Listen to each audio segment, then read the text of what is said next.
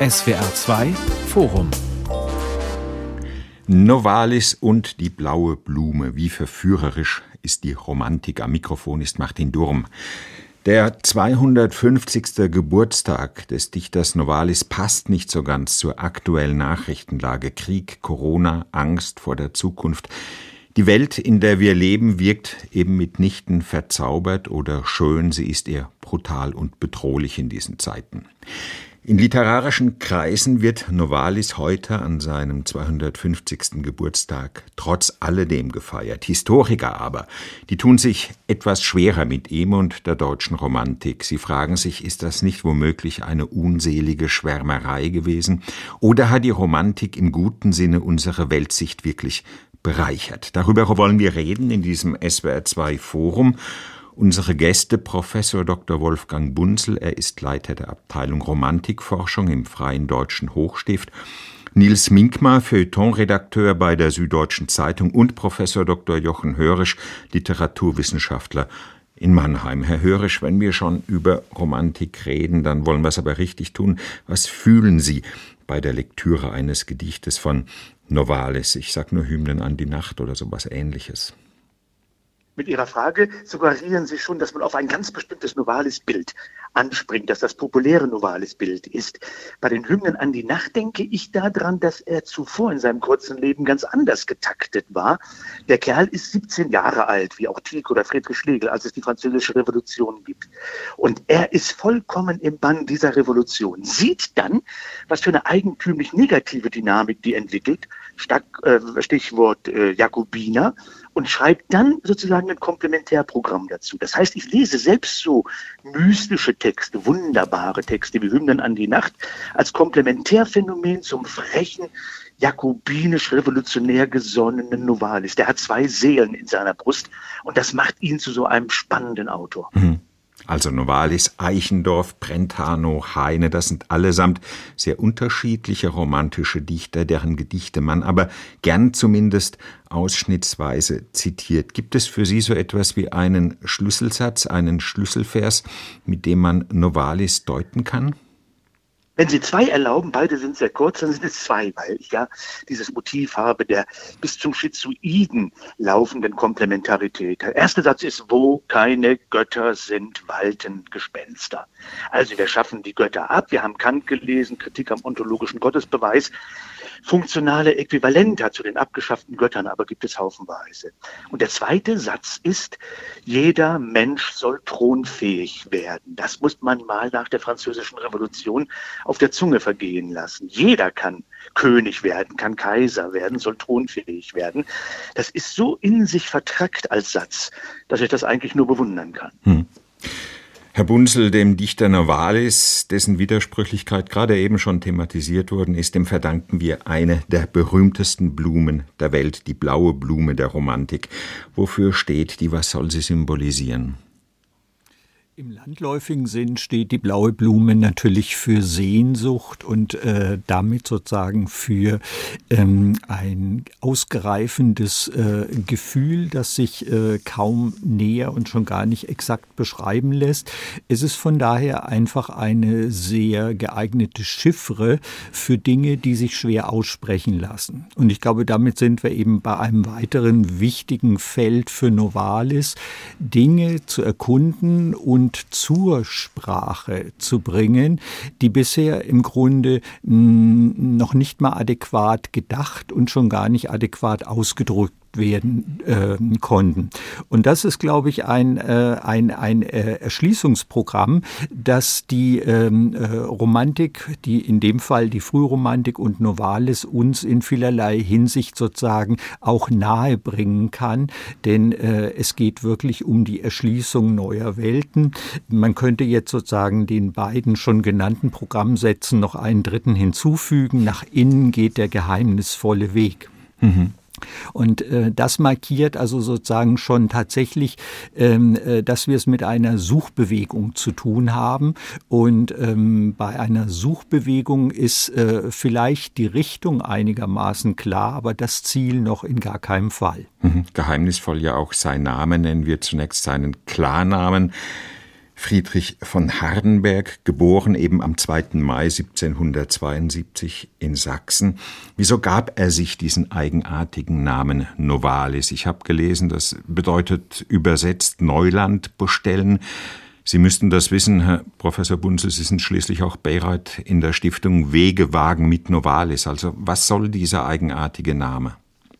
Es ist natürlich ein Programmname. Es ist sozusagen ein äh, Pseudonym, ein sprechender Name, ähm, der zum Ausdruck bringt äh, auch die Differenz zur realen biografischen Person. Es ist ein äh, Dichter-Ich, ein Poeten-Ich, das sich hier erfindet und damit zur Sprechinstanz macht. Novalis selber hat aber immer auch den Bezug hergestellt sozusagen zu seiner eigenen Herkunftsregion und eben auch erklärt, dass es im Grunde eine äh, Übersetzung aus dem äh, Lateinischen sei und insofern gewissermaßen an äh, die Tradition des eigenen Familiennamens äh, eben anschließt. Und so kann er Familienname auf der einen Seite, topografische Bezeichnung seiner Herkunftsregion und das frühromantische äh, Programm zusammenschließen. Mhm.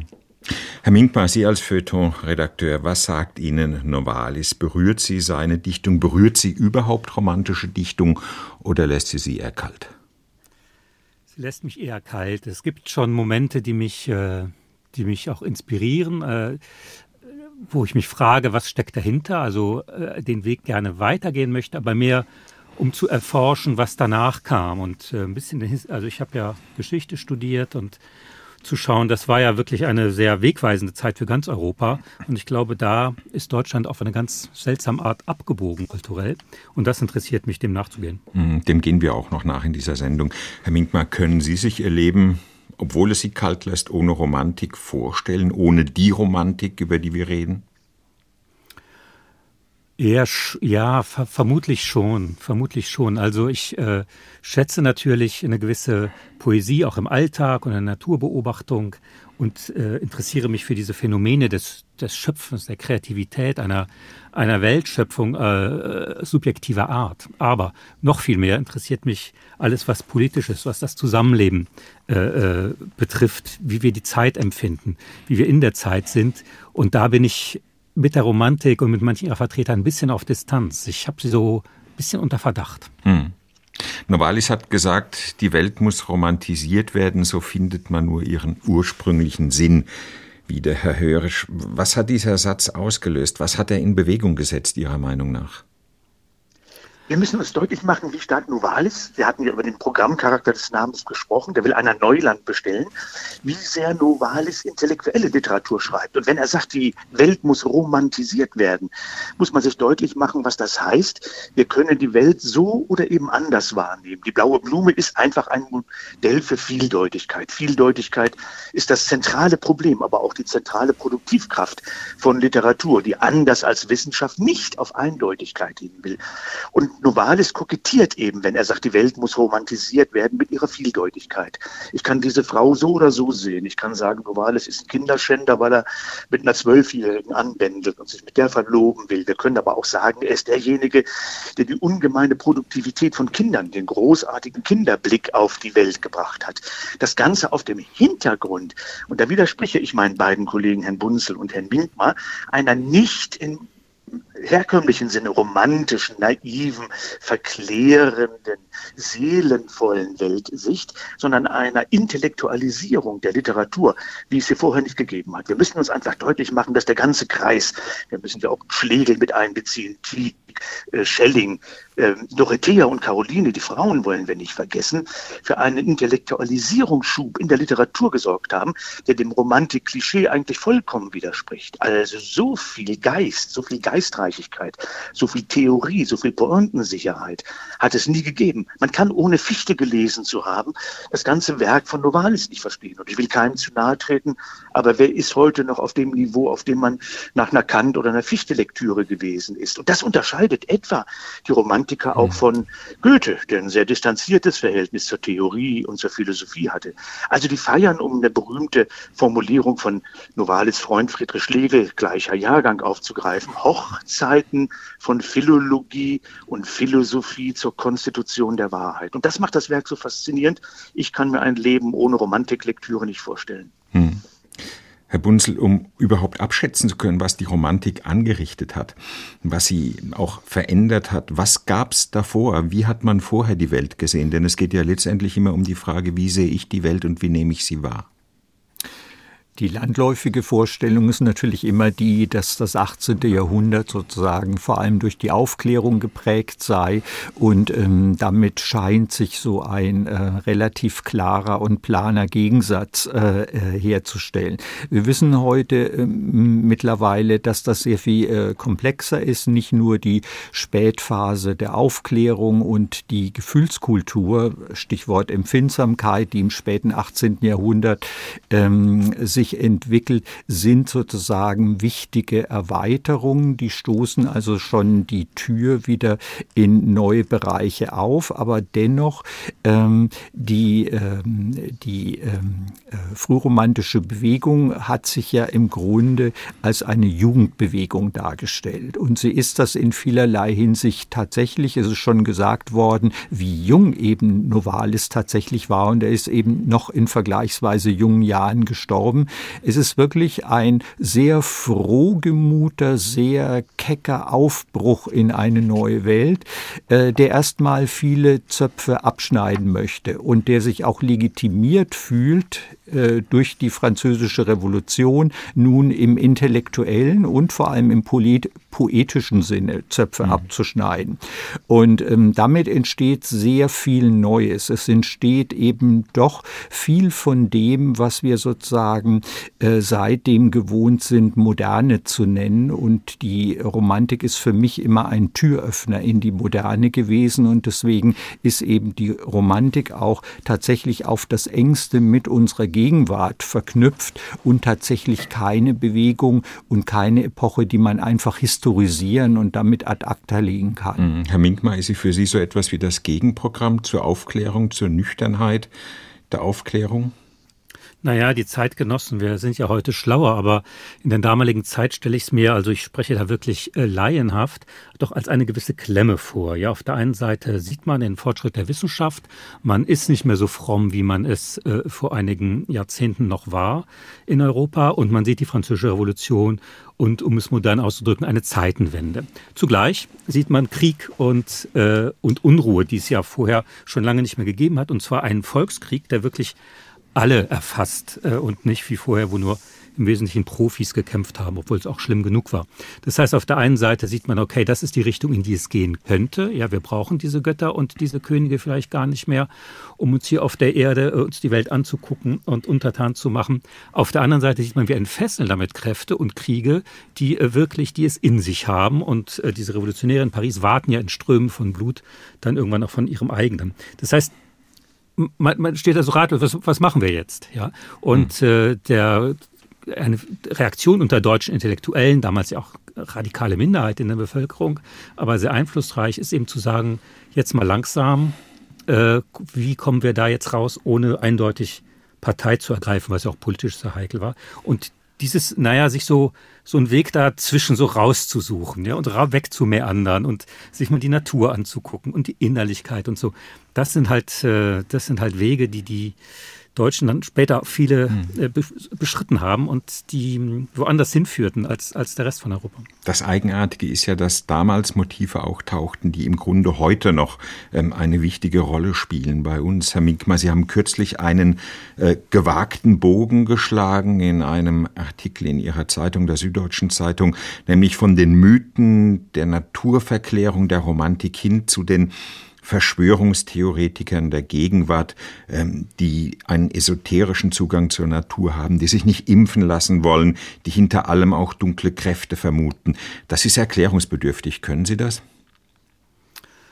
Ja, ich denke, dass damals eben eine Strömung äh, begann, sozusagen auch äh, das ist ein vielschichtiges Phänomen, aber ich glaube auch eben weg von der Aufklärung und weg von der Naturwissenschaft hin zu diesem organischen Denken, was ja Deutschland geistesgeschichtlich unheimlich viel beschäftigt hat, dass man eben für solche Probleme in der Natur, in der Innerlichkeit eine Lösung sucht, äh, ohne Konflikte eben auszutragen.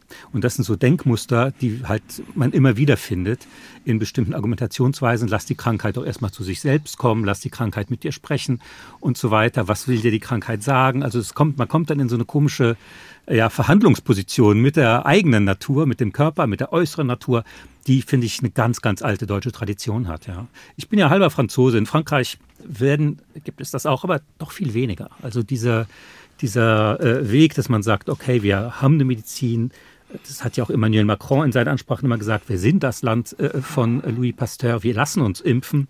Äh, da gibt es schon ganz unterschiedliche Traditionen. Mhm. Herr Bunzel, was glauben ja, Sie, hätte sich, no, hätte, ja, hätte sich Novalis impfen lassen?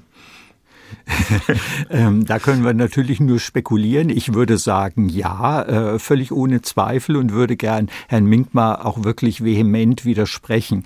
Also äh, ich denke, man darf Romantik nicht mit Irrationalismus ähm, in einen Topf werfen. Man muss auch bedenken, dass gerade Novalis ja nun wirklich Naturwissenschaftler war. Also der wusste, wovon er redete und wovon er schrieb. Er war Bergbauingenieur, nicht? Genau.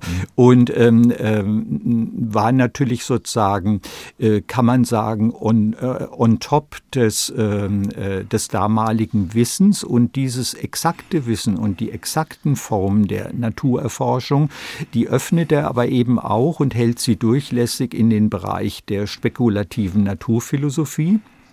Und er versucht beides zu überführen und gewissermaßen die Poesie nun zu einem neuen Ausdrucksmedium, zu einem universalen Ausdrucksmedium zu machen. Und ich glaube, bei diesem äh, Vorwurf, den man in letzter Zeit äh, häufig der Romantik äh, gemacht hat, ähm, äh, der trifft nicht die Romantik selber, sondern der betrifft eigentlich die Romantikrezeption. Und vor allem kann man diese Formen nun auch einer Negativeinstellung ähm, gegenüber exaktem Wissen, äh, das betrifft eigentlich erst die Zeit um 1900. Das heißt, die Romantikexegese um 1900, die, ähm, die leistet diesem Missverständnis Vorschub und wir haben dann tatsächlich eben diesen sehr ähm, äh, ähm, meandernden Denkern und dann natürlich auch der gesamten Rudolf Steiner Schule im frühen 20. Jahrhundert äh, leider zu verdanken, was heute der Romantik in die Schuhe geschoben wird und was man, glaube ich, nicht aufrechterhalten kann.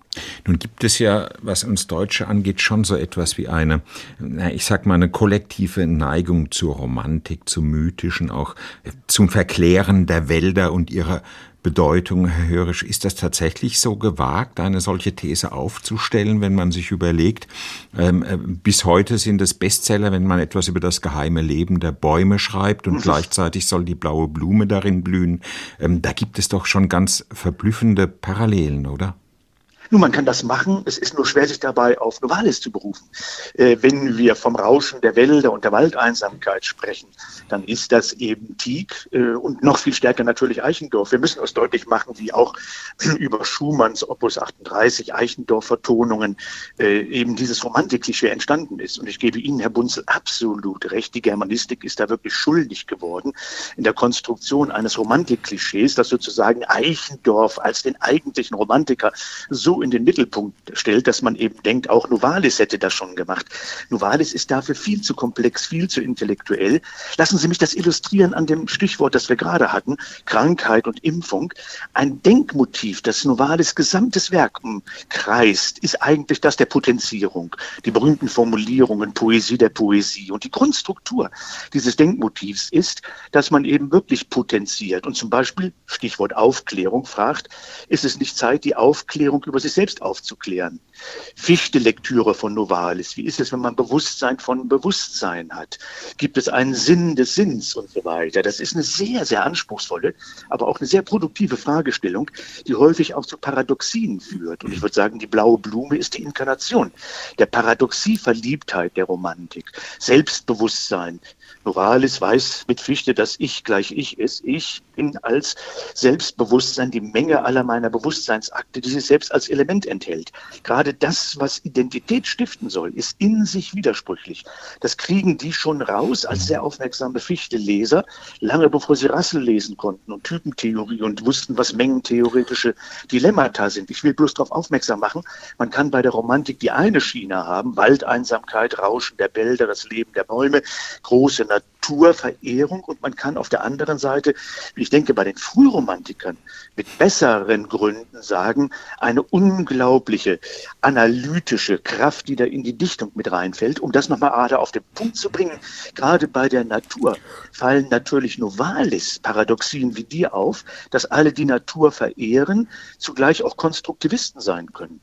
Das mhm. könnte kaum aktueller sein in der gegenwärtigen Debatte als irgendwie möglich. Alle sind Konstruktivisten, das Alter, das Geschlecht und so weiter ist ein Konstrukt, aber man ist ökologisch und man geht dann eben zur Demo gegen genmanipulierten Mais, aber man ist dafür, dass Gendergeschichten oder sowas eben konstruktiv begriffen werden können. Also gerade die Schizoität, die viele haben, die wird bei Novalis nicht praktiziert, sondern analysiert. Also klar ist, die Romantik ist ein weites Feld und sie bietet wirklich viele Möglichkeiten ihrer Interpretation an. Herr Minkmar, können Sie sich damit zufrieden geben, dass man sagt, Schuld am schlechten Ruf mancher romantischer Bewegungen sind letztendlich die Germanisten, ist die Rezeption.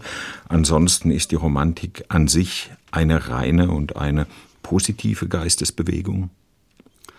Es ist ja mal spannend, wenn man äh, das studiert, äh, so wie äh, die beiden Mitdiskutanten, findet man natürlich immer wieder Elemente von allem, auch in dieser Zeit. Aber die Romantik bietet das eben sehr stark an. Novalis ist ja auch jetzt zu jung gestorben, um zu sehen, wie er sich entwickelt hätte. Aber in der Romantik, und mir geht es ja auch ein bisschen so um die Öffentlichkeit und was es dann mit der politischen Kultur gemacht hat, mich erinnert das ein bisschen an Martin Heidegger. Ja, der versucht, der versucht äh, durch, äh, durch gewisse äh, brillante Sprachformeln, abzulenken von, von mangelnden politischen Stellungnahmen, um es jetzt mal sehr, sehr äh, zuzuspitzen. Und das ist natürlich in dieser sehr politisierten Zeit, der nach der Französischen Revolution und so weiter, wenn man dann anfängt, ja, wir gehen mal nochmal genauer, äh, gucken wir uns das Sein des Seins an und das Bewusstsein des Bewusstseins, dann äh, ist das immer so eine Art Ausweg, der geboten wird, den halt viele genutzt haben.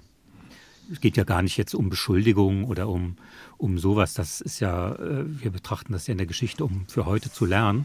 Und da denke ich immer, okay, hier das ist so ein kleiner, ja, so ein kleiner intellektueller Notausgang, der dann viel genutzt wurde. Hm. Aber für Sie, wie belastbar ist diese These, dass die Romantik in Deutschland eben auch viel Unheil gestiftet hat, bis hin zur Ideologie der Nationalsozialisten, die sie pervertiert haben mit ihrem Beschwören deutscher Erde, deutschen Bluts und des Todesverlangens? Die äh, romantischen Autoren, die wir, die wir genannt haben, sind natürlich damit nicht in Verbindung zu bringen. Aber es eröffnet sozusagen, glaube ich, einen Weg tatsächlich dahin. Ja. Alle späteren Nationalsozialisten haben immer gesagt, dass die Naturbetrachtung, die Naturerfahrung, eben weil das keine so eindeutig politisch aufgeladene Sache war, äh, nach dem Krieg konnte man sagen, das war mir so wichtig, das war so urdeutsch äh, für mich. Dagegen konnte niemand was haben. Äh, das war eben viel ja, das war eben so ein Escape, ein ideologischer, der sich, der sich da anbot. Das kann man jetzt nun wirklich nicht den Romantikern anlasten, aber es, sie öffneten damit, sie öffneten damit einen Weg. Mhm. Ja, man kann ja in aller Sachlichkeit feststellen, dass es eben das gibt, was man neumodisch nennen könnte, eine Bifurkation. Es gibt in der Tat viele Romantiker, die Schlegel voran mit der Konversion zum Katholizismus kollabieren und sagen, die Komplexität ihrer Denkmotive erhalten sie nicht mehr aufrecht, sondern man versucht eben wirklich das große Ganze mit traditionalistischen Deutungsmustern, die dann konservativ bis reaktionär, bis retrograd sind, zu lösen. Und das gilt dann eben etwa für Zacharias Werner oder für Adam Müller oder natürlich für Josef Görres. Da haben wir diese Konvertiten, die das Denkniveau, das sie früh hatten, wirklich preisgeben. Auf der anderen Seite wollen wir nicht vergessen, dass die bis heute populärsten Romantiker neben Novalis, E.T.A. Hoffmann sind äh, und Heinrich Heine. Und man macht ja. da gewiss nichts falsch, wenn man sagt, äh, dass Heine und E.T.A. Hoffmann, kritischer Jurist der eine und Inkarnation des frechen linksintellektuellen politischen Schriftstellers, nun alles andere als reaktionär sind sind. Aber wenn Sie heute gucken, wo wirkt die Romantik weiter, dann wäre das auf eine angenehm konservative Art und Weise Eichendorff. Der ist wirklich noch lebendig. Und das wäre eben E.T.A. Hoffmann, das lesen selbst Jugendliche noch, weil spannende Geschichten sind. Und natürlich Heine, Heine, Heine. Und da kann man nicht ernsthaft sagen, dass das Reaktionäre geworden sind. Das Problem ist eben in der Tat, dass sehr viele Intellektuelle, das gilt ja nicht bloß für die Romantiker, ihre besten Denkmotive aufgegeben haben. Auch die ganze frühe kritische Theorie, der Neomarxismus, steht eigentlich nicht bloß im Bann von Marx und Freud, sondern eben auch von Frühromantik. Benjamin hat über Frühromantik promoviert. Lukács hat eben die Seele und die Form so konzipiert, dass der große Leitstern kein anderer als unser Novalis ist. Also wir müssen uns deutlich machen, dass auch die Erneuerungsbewegung gilt auch für die Psychoanalyse. Was wäre die ohne E.T.A. Hoffmann? Ganz im Bann der Romantik steht und gewiss nicht im Bann einer reaktionären Romantik. Dass es reaktionäre Romantiker gab, ich habe die Namen ja genannt, Zacharias Werner, Adam Müller, Görres und so weiter, das steht völlig äh, außer Frage. Hm. Aber, Aber, das ist nicht die Romantik, nicht die Frühromantik. Hm.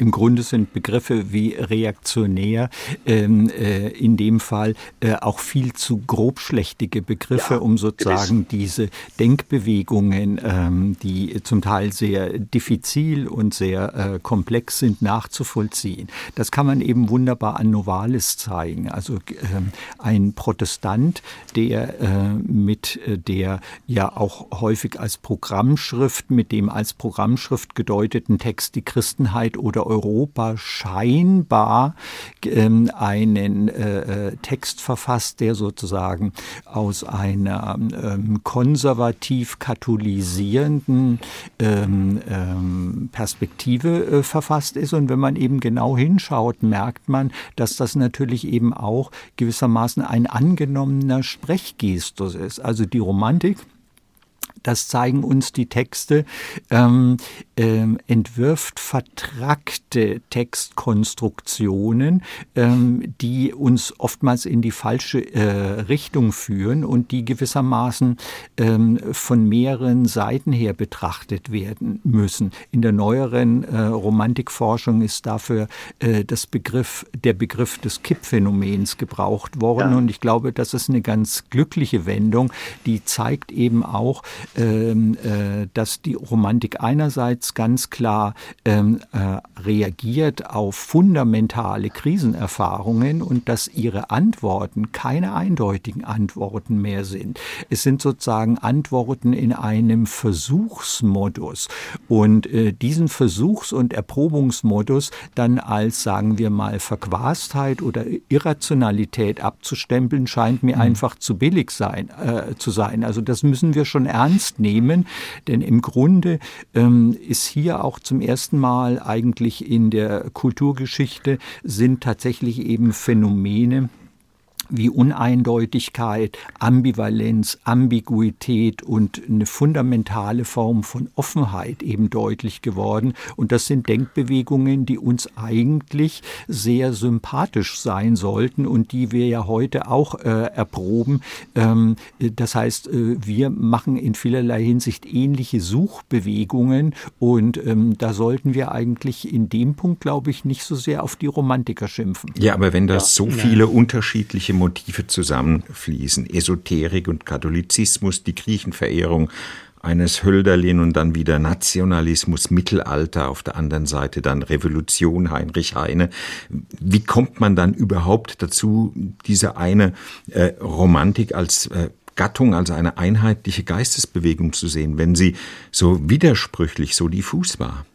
Nein, ich glaube, sie ist nicht diffus und widersprüchlich, sondern man muss sich gerade das Leitmotiv dieser skandalträchtigen Essayistik von Novalis, Christenheit oder, nicht und Europa, Christenheit oder Europa, schon im Titel deutlich machen. Man kann ja eindeutig über Vieldeutigkeiten sprechen. Das ist die allergrößte Leistung. Man kann klar über Paradoxien reden und dergleichen mehr.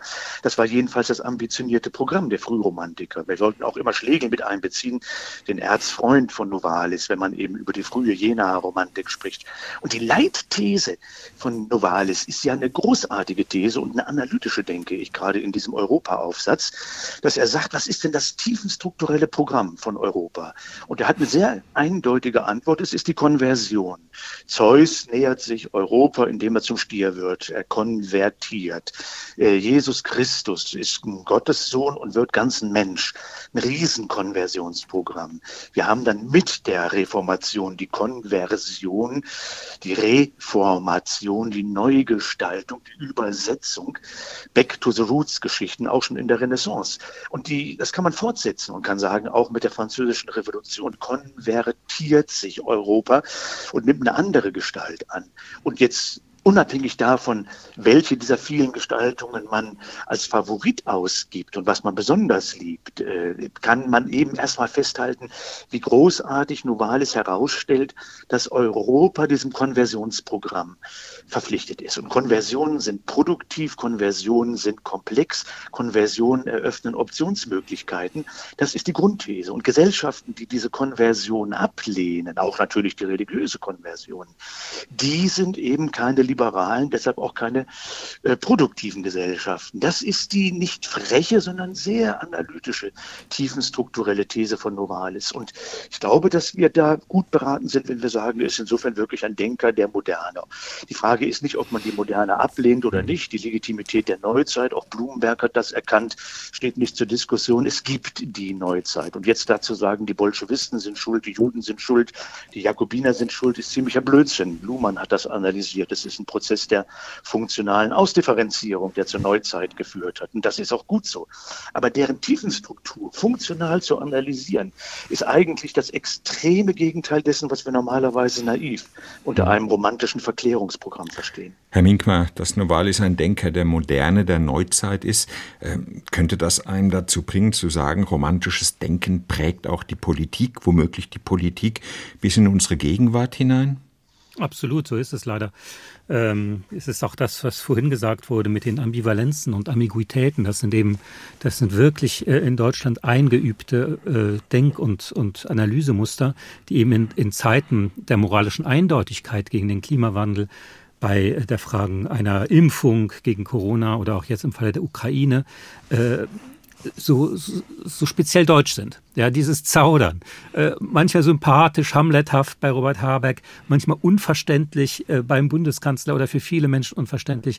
Das, das sind so das ist so diese Reaktion. Wir haben eine Schocksituation, wir haben eine Situation, äh, wo sich alle moralisch eindeutig positionieren und dann sucht man aus guten, wirklich tiefen historischen Gründen nach etwas Dritten nach etwas Dritten. Muss das so sein? Beide Wege führen ins Verderben. Gibt es nicht noch was anderes? Äh, kann man es nicht noch anders betrachten? Das ist oft faszinierend, das zu studieren. Ich will es gar nicht, ich will es gar nicht abtun, aber es ist eben sehr, sehr deutsch. Also mhm. Sie haben gerade gesagt, Sie sind halb, Halbfranzose. Hat man zum. Beispiel in Frankreich äh, den Eindruck, dass die Deutschen eben auch in ihrer aktuellen Politik so etwas wie ähm, Romantiker sind, romantische Zauderer, Zögerer?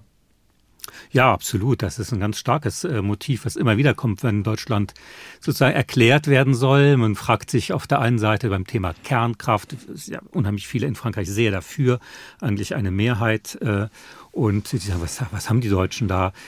Oder beim simplen Arztbesuch, ja, wenn man, wenn ich hier mit den Kindern, die Husten haben, äh, zum Arzt gehe, kriege ich in der Regel erstmal einen Tee und ein bisschen Bettruhe verschrieben. In Frankreich gleich ganze Batterie von Medikamenten, weil die Medikamente erfunden wurden, um den Körper irgendwie im Schach zu halten, so zu haben, wie wir ihn wollen. Also das sind so ganz bis heute unheimlich wirksame Muster, Natur, Körper, äh, äh das Verhältnis von Subjekt in der Natur zu deuten. Ganzheitlichkeit, auch das ein Motiv, ja. das immer wieder auftaucht. Genau, der ganzheitliche Ansatz. Äh, ich hatte mal bei einem Arzt ein Anamnesegespräch und da fragte er mich, äh, ich hatte irgendwie eine normale Grippe äh, meiner Meinung nach, und er sagte, gibt es Probleme, die Sie nicht lösen können? Und dann, ja, ja, den Auskonflikt, viele andere Probleme. Ja, so, also, das heißt, ich dachte jetzt nicht, dass das zur Beurteilung meiner Krankheit hilfreich sein würde. Aber das, das ist halt wirklich, wirklich eine ganz alte Tradition. Mhm. Herr Bunzel, sträuben sich Ihnen da die Haare, wenn wir hingehen und die Romantik so ähm, aktualisieren, so in die Gegenwart hineintransportieren, wie wir das eben getan haben? Nee, ich glaube, äh, die Romantik muss und will aktualisiert werden.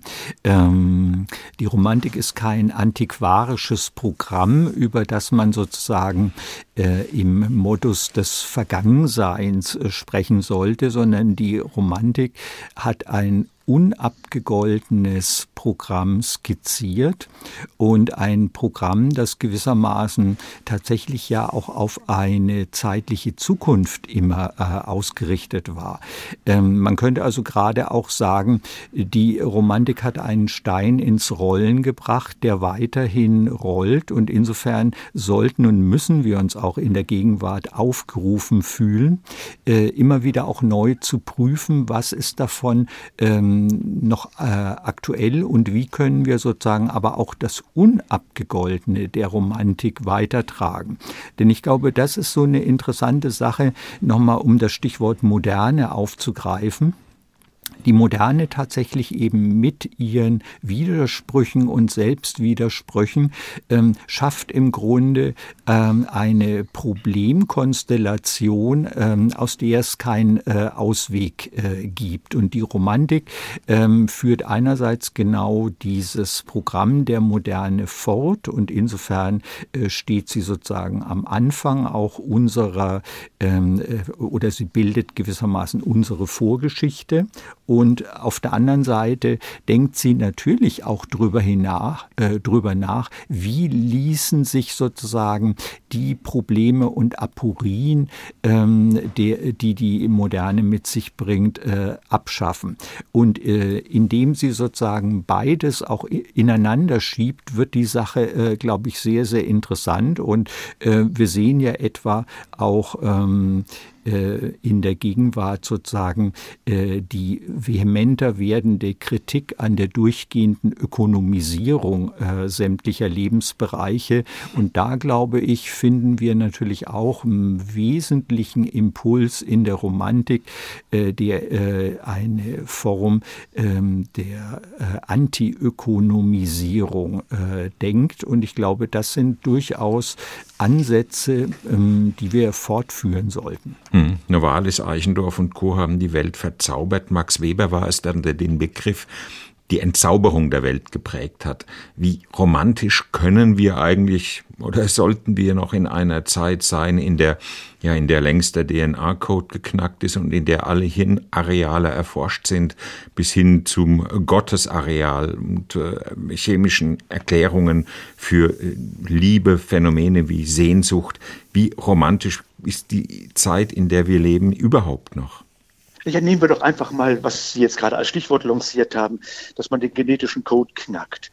Ich würde in aller Ernsthaftigkeit, das ist nicht ironisch gemeint, sagen, das ist die Realisierung des Eichendorff-Programms. Schläft ein Lied in allen Dingen, die da träumen fort und fort und die Welt fängt an zu singen, trifft nur das Zauberwort. Und auf einmal merkt man, dass der alte Topos der in der Tat ja dann von der Romantik general überholt wird. Natura loquitur, die Natur spricht, keine Metapher ist. Die Natur ist ein Code, den man entziffern kann. Da treffen sich romantische Intuitionen mit dem avanciertesten Stand gegenwärtiger Wissenschaften. Wir waren ja bei dem Thema Impfen, das Denkmodell, was bei Novalis übrigens ausdrücklich eine Rolle spielt. Novalis war Impfbefürworter, war ja, was ist, wenn man mit doppelten Negationen arbeitet? Da hat er schon vor Hegel ein Hegel-Niveau und sagt, wie wäre es denn, wenn wir der Krankheit eine Krankheit verschreiben, indem wir uns impfen? Wir machen uns krank, um die Krankheit krank zu machen. Die Krankheit hat keine Aussichten, sich durchzusetzen, wenn wir mit Krankheit auf Krankheit zugehen. Ich werde ja krank, wenn ich geimpft werde. Das sind wunderbare Motive. Das gilt bei Novalis, dann ist er produktiv durchgeknallt. Wie wäre es, wenn wir das Ende enden lassen, wenn wir den Tod töten und dergleichen mehr? Also er arbeitet mit sehr anspruchsvollen doppelten Negationsmodellen, manchmal aus Lust an der Provokationskraft solcher Modelle, manchmal aber eben auch sehr, sehr scharf. Und äh, ich will wiederum sagen, dass wir, glaube ich, nicht auf der richtigen Schiene sind, was die Frühromantik angeht. Man kann das für Eichendorff, Brentano in gewisser Weise auch noch für Arnim machen, dass man sagt, da sind die Klischeevorstellungen von Romantik eher erfüllt als bei Novalis. Aber bei den frühen Romantikern eben gerade nicht. Hm.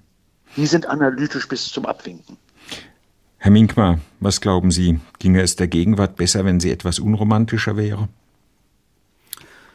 Ja, ich glaube, das ist ähm, in der Tat in Deutschland, äh, es wäre gut, dass ich finde es auch gut, dass ich, ich war ein großer Fan des Romantikmuseums in Frankfurt und finde das eine ganz tolle Leistung, weil man sich das genau angucken kann in verschiedenen Schichten, was wir hier auch machen, das mal abzutragen. Aber man muss sich dessen schon, schon bewusst werden, was das auch äh, wohin das geführt hat und diese verschiedenen Optionen. Ansonsten bin ich in vieler Hinsicht auch politisch auch wirklich immer wieder ein Romantiker, das sage ich auch öfter. Also dieser Gedanke, alles könnte anders sein, ja, lass uns nochmal fundamental anders äh, nachdenken. Das hat natürlich einen unabweisbaren Charme, aber Vorsicht, natürlich, wir wissen, dass in der Geschichte da auch manche Büchse der Pandora geöffnet wurde. Herr Bunzel, nun gibt es in literarischen Kreisen Leute, die behaupten, die Romantik habe uns letztendlich die Kunst der tiefen Empfindung gelehrt. Was glauben Sie, wären wir ohne sie gefühlloser? Ich glaube schon. Also die Romantik hat uns sozusagen ähm, gelehrt, eine neue Form der Naturwahrnehmung. Sie hat sozusagen auch sprachlich ähm, Formen der Sensibilität für Naturphänomene geschaffen.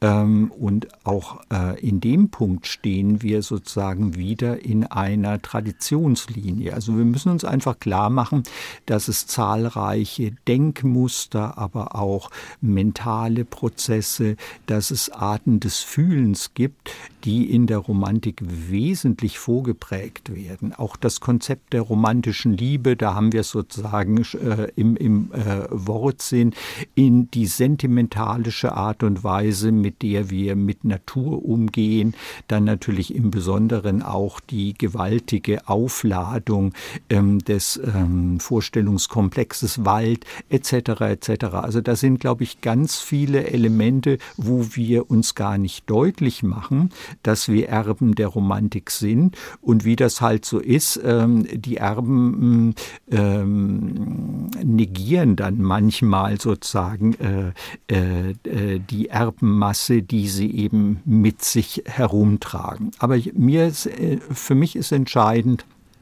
nochmal deutlich zu machen, äh, Romantik und eben so wie es Novalis fasst, romantisieren, heißt nicht eine rosa Brille aufsetzen, sondern es heißt zu antizipieren einen veränderten Zustand der Gegenwart, um gewissermaßen Ressourcen zu schaffen, wie sich diese Gegenwart verändern lässt. Und insofern ist es ein gewaltiges Produktivvermögen, äh, das die Romantik initiiert hat. Und tatsächlich ist eben äh, Novalis mm, äh, Definition des Romantisierens in dem äh, Zusammenhang auch wirklich nochmal ähm, äh, bemerkenswert, indem ich dem Gemeinen einen hohen Sinn, dem Gewöhnlichen ein geheimnisvolles Ansehen, dem Bekannten die Würde des Unbekannten, dem Endlichen einen unendlichen Schein gebe, so romantisiere ich es. Das heißt, es geht immer einher, diese Operation mit dem Bewusstsein, dass es ein Modus des als ob ist. Und das ist, glaube ich, der fundamentale äh, Unterschied, der uns von einem äh, einerseits naiven und andererseits eindimensionalen Romantikverständnis äh, trennt und der es auch immer wieder nötig macht, so wie wir das jetzt äh, hier tun und getan haben, äh, zu präzisieren, was eigentlich Romantik und das Romantische ist und bedeutet. Herr Minkmar, dem Romantiker Kritiker, dem Romantikkritiker das letzte Wort. Ähm, sie sagt ja letztendlich, es genügt nicht, dass die Dinge nur nützlich sind, sondern sie müssen uns auch bedeutsam erscheinen. Ist das eine Leistung der Romantik, die Sie anerkennen? Ich finde, es ist äh, ein Ausweg, um sich bestimmten Fragen nicht zu stellen. Ja, diese Suche nach der tieferen Bedeutung. Das ist nochmal schauen, ob sich noch eine Alternative gibt. Das ist, ich lese das eben sehr stark in der Zeit, als sich so ein Rauswinden aus bestimmten Situationslagen und äh, als dieses Zaudern und Zögern, was uns jetzt äh, in diesen Tagen beschäftigt. Also, sie bleibt umstritten, die Romantik. Novalis und die blaue Blume, wie verführerisch ist die Romantik. Herzlichen Dank an Nils Minkmar, ist Feuilleton-Redakteur bei der Süddeutschen Zeitung, an Professor Dr. Wolfgang Bunzel, Leiter der Abteilung Romantikforschung im Freien Deutschen Hochstift und an Professor Dr. Jochen Hörisch. Er ist Literaturwissenschaftler in Mannheim. Am Mikrofon war Martin Durm.